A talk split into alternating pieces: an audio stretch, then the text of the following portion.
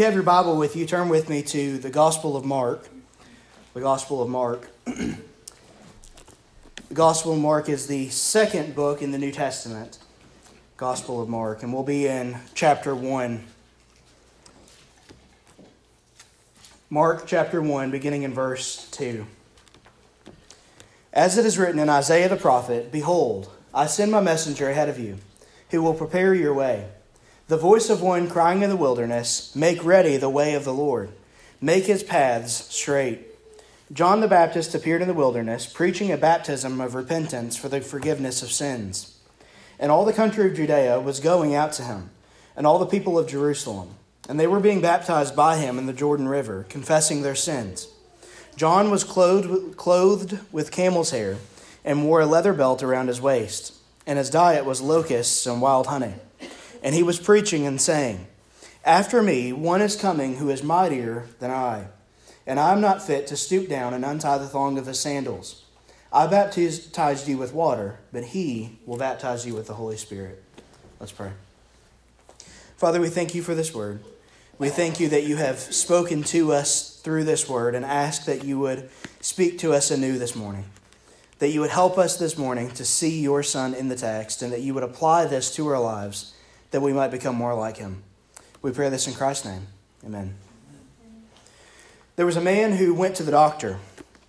He was dealing with chronic snoring for quite some time and he wanted to find a cure for it. And so he went to his doctor and as soon as he got into the doctor's exam room, the doctor asked, So are you here for your snoring? And the man said, Yes. And the doctor said, Is your wife being annoyed by it? And he said, Yes, of course she is. As a matter of fact, the entire congregation is annoyed by it every Sunday morning. So the man was falling asleep every Sunday service because of the preacher. And in Acts chapter 20, verse 9, we're introduced to a young man named Eutychus who was sitting in a window while the Apostle Paul was preaching. The young man fell asleep mid sermon and fell out of the window and died, and Paul came and raised him back to life. Now, I have to say that's encouraging to me. If Paul, you know, the guy who God chose to write most of the New Testament, could lull somebody to sleep with his preaching, that makes me feel a little bit better about my own preaching. that guy fell asleep. And the guy in our story this morning was falling asleep every Sunday morning. But this morning, we'll be introduced in our text to a man who was a true man's man. We're introduced to a man who was a preacher, who was a prophet, a man whose preaching would not put anybody asleep during the service, a man whose preaching was bold and passionate, a man, who, a man whose preaching was not about himself. It was not about telling good stories and making people feel good at the end of it. It wasn't about giving them political ideologies. This man's preaching was about pointing everyone who had ears to hear to the Lord Jesus Christ. This man who we're introduced to in our text is John the Baptist. John the Baptist. No, I don't think that John was a member of a Baptist church. I don't think that's where he got his name from. But he was called John the Baptist because he baptized people. He immersed people in water for the remission of sins. And we'll talk more about that later on in the sermon. But John the Baptist is the preacher here, he is the prophet who is revealed to us in the Gospel of Mark. And the first thing I want to look at in this text is the prophecy. The prophecy. Look with me at verses 2 and 3 of our text. Mark, who is writing to a primarily Roman audience. That is, he is writing to people who don't know much of Old Testament scripture. They wouldn't be familiar with the Old Testament scriptures, the Torah, as it was called to the Jews. Only quotes the Old Testament 10 times in his gospel, half as much as Matthew, Luke, and John. And he does that, first of all, because of his audience, because his audience was not familiar with it. It would be like going up to the north and saying, y'all. Or it's like translating uh, how, the, how, how Spanish speaking people uh, ask, How many years do you have? when really what they're asking is, How old are you? It didn't translate well for them. They wouldn't be familiar with it. And the second reason that he doesn't quote much of the Old Testament is because Mark doesn't feel that there's much of a necessity for him to defend Jesus, but he just reveals Jesus. He doesn't defend him and say, I believe that Jesus is the Son of God. Now, let me give you a bunch of reasons why I believe that. He just says, I believe that Jesus is the Son of God. Now, let me show you that. Now, let me point you to the ministry, and Jesus will reveal that on his own. And so, Mark doesn't use a whole lot of Old Testament uh, prophecies, a whole lot of Old Testament cross references, but here he uses two. And the first one's in verse 2. As it is written in Isaiah the prophet, he's quoting from the prophet Isaiah in the Old Testament, who wrote some 740 years prior to Mark's writing. As it is written in Isaiah the prophet, Behold, I send a messenger ahead of you who will prepare your way. The voice of one crying in the wilderness, Make ready the way of the Lord, make his paths straight. Mark makes two of his ten cross references to the Old Testament scriptures right here in these opening verses of his gospel. And the verses he quotes both from Isaiah in verse 2 and then in verse 3 he quotes from Malachi. Both of these serve to point us to John. John the Baptist, John who would be the forerunner of Jesus. And Isaiah is speaking on behalf of God, speaking to the Son of God, saying, Behold, I send my messenger ahead of you. So, in other words, he's saying, Isaiah is saying what God is saying through him, that there is going to come one who will pave the way for Christ. There is going to come one who is going to tell the people, get ready because Jesus is coming. Get ready because the Messiah is coming. Now, if you're a Jew in these days, if you are alive in these days, walking the streets of Jerusalem, you're looking everywhere for the Messiah. You're looking everywhere for these Old Testament prophecies to be fulfilled. And you're constantly wondering, as the next teacher comes along, is this guy the Messiah? And so it was with these Jews. They were looking for the Messiah. And even the Gentiles would have been aware of some of these prophecies, and they were looking for the Messiah. They were waiting for him. They were wondering what time he would come and what he would look like, what he would say, what he would do, how he would act. And so Isaiah, 740 years prior to the coming of that Messiah, is writing to us here, saying, I'm going to send someone and when that person comes, you're going to know that shortly after him, the Messiah will come. And this, John the Baptist, was the very cousin of that Messiah. And he was the one who would pave the way. This verse here, Behold, I send my messenger ahead of you who will prepare your way, is a direct quote from Malachi chapter 3, verse 1, which says, Behold, I am going to send my messenger, and he will clear the way before me. And the Lord, whom you seek, will suddenly come to his temple, and the messenger of the covenant, in whom you delight, behold, he is coming, says the Lord of hosts. Now, the word that Malachi used in the Old Testament in the Hebrew language for messenger was malak. It was an ambassador, a messenger, one who has been sent to deliver a note or a notice on behalf of another. In 2 Corinthians 5, verses 17 through 20, we see this very same word, ambassador or messenger. It says, if you would turn with me there to 2 Corinthians chapter 5, verses 17 through 20, it says, Therefore, if anyone is in Christ, he is a new creature. The old things passed away. Behold, new things have come. Now, all these things are from God, who reconciled us to himself through Christ and gave us the ministry of reconciliation namely that God was in Christ, reconciling the world to himself, not counting their trespasses against them, and he has committed to us the word of reconciliation. Therefore, we are ambassadors for Christ. As though God were making an appeal through us, we beg you on behalf of Christ, be reconciled to God. We're told here by Paul in the verses we just read in 2 Corinthians that God calls us unto newness of life. Next weekend, Lord willing, we'll gather together on both Saturday and Sunday for revival services, all of which the sermons will be geared toward newness in Christ. What does it mean to be made new? What does it mean to have newness in Christ? What does it mean to be that the old has passed away and the new has come? The old is gone and the new has come. What does that mean? We'll look at that. But what this newness does is it makes us ambassadors of Him. Once you have been made new in Christ, once you have been bought by his blood, once you have been cleansed of your sins and saved from your sins, saved unto grace, it does something in you. It makes you new. One of the primary ways that you can tell whether or not you're in Christ is that you have a desire to tell others about Him. That you become an ambassador of Christ, that you become one who speaks of Christ, one who is enthralled by what He has done and amazed by His grace. And that's what Paul tells us is that once we're made new, we're going to tell others about Him. And that's exactly what John does here in the Gospel of Mark. He sees that Jesus is the Messiah. He sees that Jesus is the Son of God. Exactly what Mark said in verse 1, the beginning of the gospel of Jesus Christ, the Son of God. Both Mark and John believed that Jesus is the Son of God. And so here comes John on the scene preaching that, hey, Jesus is coming, the Messiah is coming.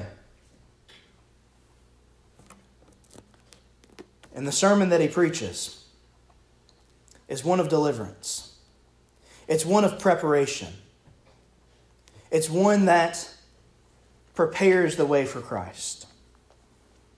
He says in verse 2 As it is written in Isaiah the prophet, Behold, I send my messenger ahead of you, who will prepare your way. The voice of one crying in the wilderness, Make ready the way of the Lord, make his paths straight.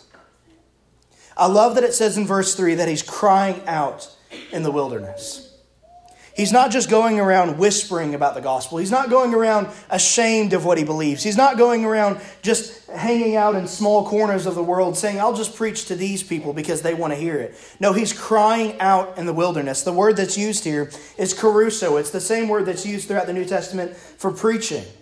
He is preaching, he is declaring, he is crying out in the wilderness, saying, The Lord is coming.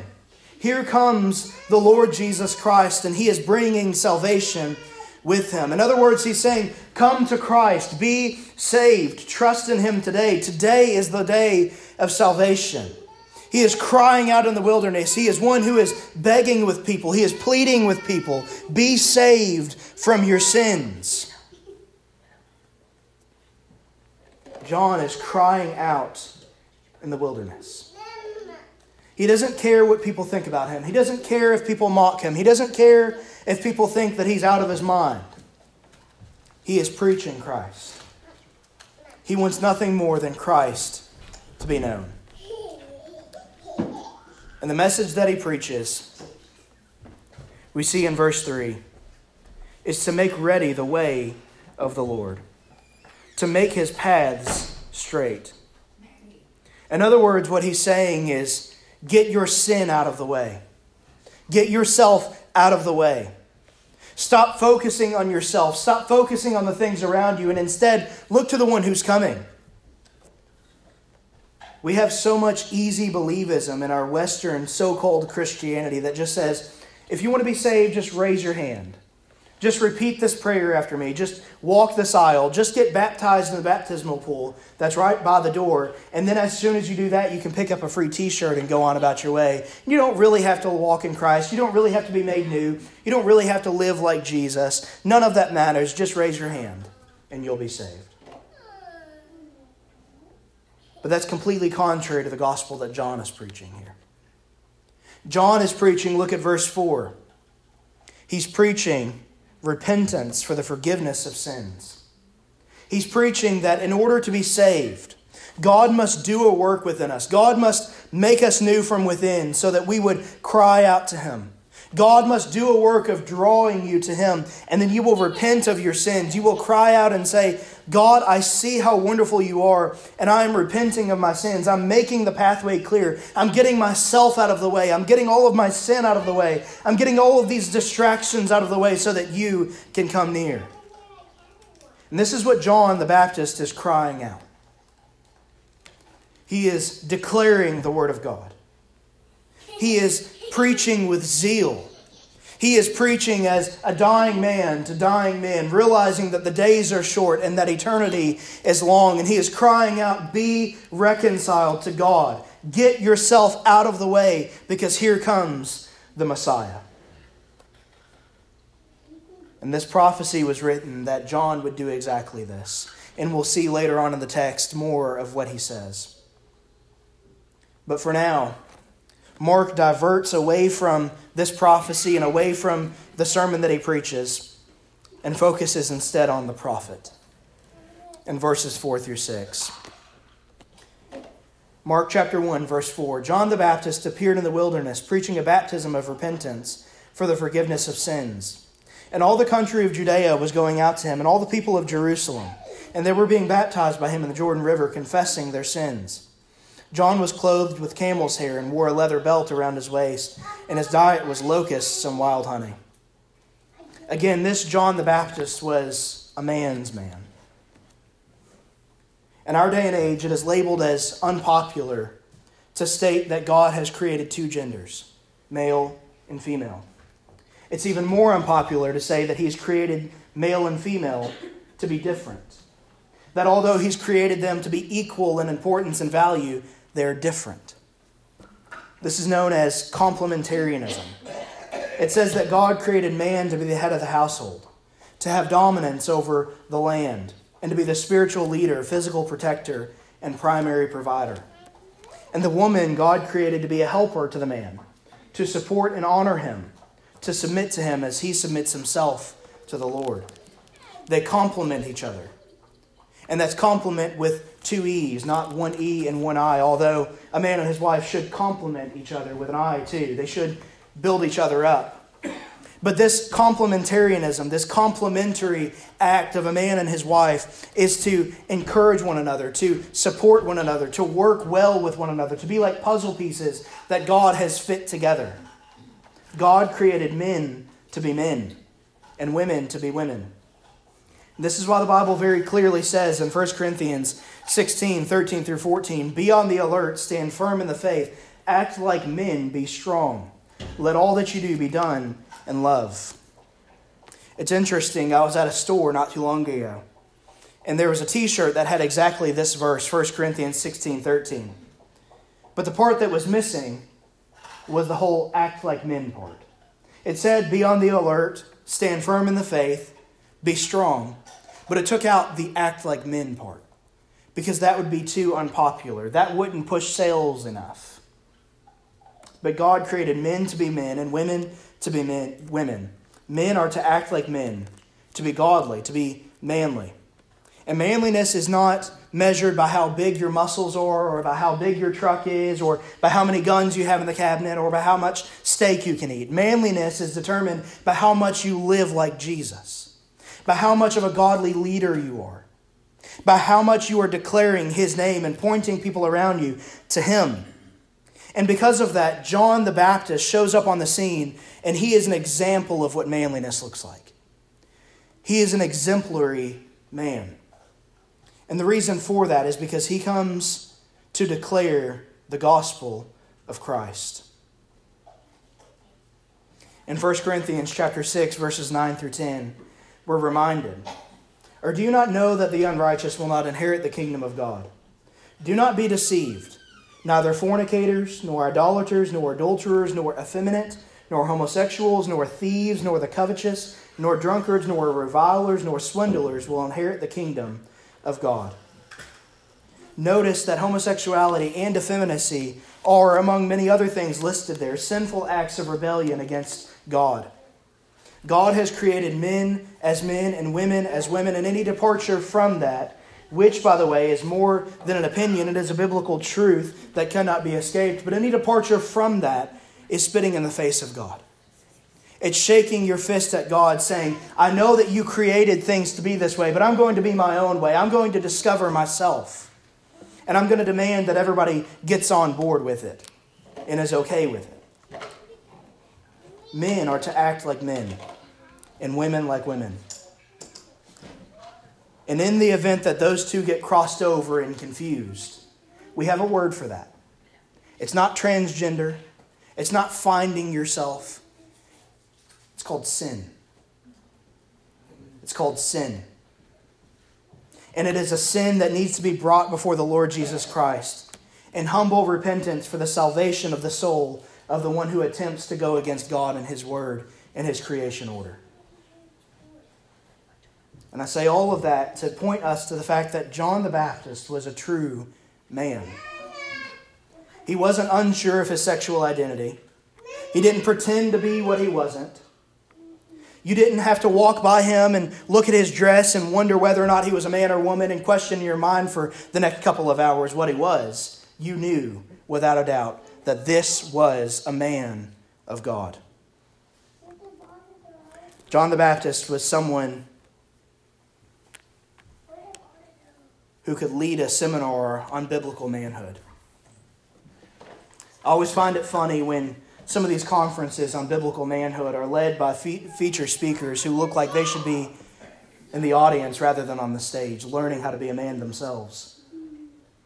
But John the Baptist was a man who stood firm on the Word of God, who didn't get afraid when he was challenged, who said, This is the Word of God, this is the Son of God, and I'm going to point you to him. Dr. Al Mohler, the president of the Southern Baptist Theological Seminary in Louisville, wrote a book titled The Conviction to Lead, in which he said, The leadership that really matters is all about conviction. The leader is rightly concerned with everything from strategy and vision to team building, motivation, and delegation. But at the center of the true leader's heart and mind, you will find convictions that drive and determine everything else. Someone may have great leadership skills, but if the person does not have unwavering and solid convictions, his leadership skills will never be put to good use. They will become weak when challenged. Those skills will be like someone who can shoot three pointers all day long, but once they get out on the court in front of a crowd and in front of their competition, they freeze up. We as a church and we as individuals need to have strong convictions, and those convictions, beloved, must come from the Word of God. Those convictions must come from, Thus saith the Lord. And John's did. John knew the Scriptures. And John pointed people to Christ. He had convictions that served as the engine driving him to do what he did. He believed what he preached, and he stood firm on it. In John chapter 3, verse 30, this very same John the Baptist says, He, being Jesus, must increase and I must decrease. And this is at the heart of ministry. This is the model for ministry that if any pastor, if any preacher, if any teacher of the Word of God is going to be firm on their convictions, if any teacher is going to be effective, then they must have this as their model that he must increase and I must decrease. I don't care about if my name is known or not. I don't care how many people share my, my sermons on Facebook. I don't care how many people know how great I am because I'm not that great. What I care about is how many people know the Lord Jesus Christ through the ministry that I have been given. And John shares that model of ministry. In verse 4, he appeared in the wilderness preaching a baptism of repentance for the forgiveness of sins. Right off the bat, he's doing something that's not popular. He doesn't come along and say, Oh, you're just fine, you're enough, just as you are. Because John understands that if we were enough just as we are, we would not have needed Jesus. But John comes along and he says, all have sinned and fallen short of the glory of God, and therefore repent of your sin. Come to the Lord Jesus Christ, and he will give you what? Forgiveness of those sins. Repentance for the forgiveness of sins. And what happens in verse 5 is incredible to me. And all the country of Judea was going out to him, and all the people of Jerusalem, and they were being baptized by him in the Jordan River, confessing their sins. Notice that in verse 5. All the country of Judea was going to him. So many ministers today, so many churches today believe that if they're going to grow their church, they need to follow these 10 steps of growth and they need to be popular and they need to be cool and, and attractive. But if we want to see true growth, what we need, true growth in the church of Jesus Christ, comes from the preaching of the word. If we want to see the sheep come to the church, we need to declare the word. It's exactly what John chapter 10 says that they will hear his voice, and who will come? The sheep will come. As the word goes forth, the sheep will come. And it happens here. As the word of God goes forth, as the convictional preaching of John the Baptist goes out, the sheep come in. And in verse 6, it says that John was clothed with camel's hair and wore a leather belt around his waist, and his diet was locusts and wild honey. That serves to show us that he didn't have much. He didn't have much money. He was wandering in the wilderness, so he didn't have a home. He didn't have a fancy car. He didn't have fancy suits. He didn't have a private jet or two or three. What he had was an open Bible and a voice to declare the Lord Jesus Christ. And to him, that's all that mattered. In 1 Peter chapter 1, we're told that all the prophets and those who went before us weren't serving themselves. They weren't getting behind the pulpit week by week just to collect a paycheck. They weren't going from town to town just so they could be known. They were going from town to town so that Christ would be known. And this is exactly what John the Baptist does here. The prophet here, John the Baptist, cares only about the great prophet who is the Lord Jesus Christ. And finally, we see the preaching the preaching in verses 7 and 8. And he was preaching and saying, After me, one is coming who is mightier than I, and I am not fit to stoop down and untie the thong of his sandals. I baptized you with water, but he will baptize you with the Holy Spirit. John was preaching a gospel of repentance. This word for repentance comes from the Greek word metanoia, which means to change your mind or to turn away from something, to go the other direction. John the Baptist was telling us that we can't walk with the world and with the Lord. He said the very same thing that John the Apostle, another John in Scripture, said more than 12 times in the book of 1 John. Namely, that we cannot have friendship with both the world and God. We are either in Christ or in chaos. We are in the world or in the Word. And John comes along here preaching a gospel of repentance. In verse 4, he says that we must repent of our sins, we must turn away from our sins. And then in verses 7 and 8, he tells us who he turned to. And he was preaching and saying, After me, one is coming who is mightier than I in other words, what John is saying is so often we get caught up in thinking that we're really great, that we're really somebody, that we might be famous in a small town. But if you go a town over, they might not even know your name. And so what John says is listen, you might think that you've got it all figured out. You might think that you've gone through your whole life without Jesus and that you don't need him. Because you've gone this long, why do I need him now? I'm 50 years old. I'm 60 years old. I'm 70 years old. I've not needed him yet. I don't need him anymore. I never need him. I can get through life perfectly fine. But a, a day of judgment will come. And on that day, you'll need him. You'll need him then. And so John comes along and he says, Repent of your pride. Repent of your foolishness. Repent of your selfishness because there is one who is mightier than I. There is one who is greater than you are. There is one who is holy, one who is perfect, one who is pure, one who has come to save you from yourself. And he preaches a baptism of repentance. In Romans chapter 6, verse 4, we're told of baptism. Therefore, we have been buried with him through baptism into death, so that as Christ was raised from the dead through the glory of the Father, so we too might walk in newness of life. As Baptists, we don't hold or teach that baptism saves us. But Baptists have historically held to and taught that baptism by full immersion, baptism by going fully under the water, is a symbol outwardly of what has taken place inwardly. That God does the saving internally. God cleans us up. God baptizes us, as it says in verse 8 I baptize you with water, but He baptizes you with the Holy Spirit. In other words, God baptizes you inwardly. God has to make a change inside of you before you ever make a change outwardly. God has to give you a new heart, as it says in Ezekiel 36, before you ever follow Him. Before you ever make a public declaration that I am His you must first be His. And so he says in verse 8, I baptized you with water, but he baptizes you with the Holy Spirit. There was a little boy once who went up to the preacher after the sermon and got saved. And when the preacher asked how he got saved, the little boy said, Well, I did my part and God did his part. And one of the deacons who overheard it said, Maybe he didn't get what he thought he got because he said he did his part.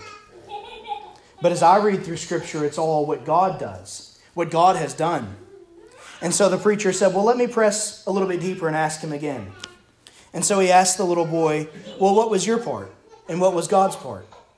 And the little boy said, Well, I did my part, which was the sinning, and God did his part, which was the saving. All we bring to our salvation, as Jonathan Edwards, the leader of the Second Great Awakening, said, is the sinning. All we do is sin, and God saves. Baptism must take place inwardly first. We must be purified from our sins, cleansed from our iniquities, made to be white as snow, as it says in Isaiah chapter 1. And then once that happens, we go under the water and come up as a symbol, as a sign of what God has done inwardly.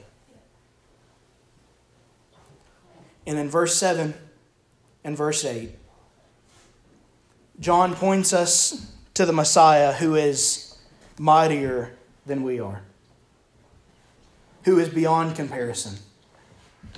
He points us to this one whose grace is amazing. He points us to this one who came to live a perfect life. And John is not whispering about this, but he is saying, Look to Jesus. He alone can save. He alone can make you new. Look to Him. As we come to a close this morning, I wonder if you're aware of just how mighty and holy this God is. Maybe you've walked with Him for some time now, but you've grown calloused or cold. We're told that in the last days, the love of many will wax cold. As we look at the church of Laodicea in Revelation chapter 3, we see that they're lukewarm. They're trying to walk with one foot in the church and one foot in the world. And it doesn't turn out for them too well. Maybe that's you this morning. But be reminded today of how great He is and how desperately John wanted us to see that. Let's pray. Father, I thank you for this text. I thank you for the salvation that you have brought to me in my own life, for the cleansing that you have brought, for the gospel message that you have given me to tell others of how great you are. And I thank you for those who are here this morning who have been saved by that very same grace. And for how much of a blessing it is to get to walk through life with them. Would you make us bold, like John, to tell others about your Son? We pray this in Christ's name. Amen.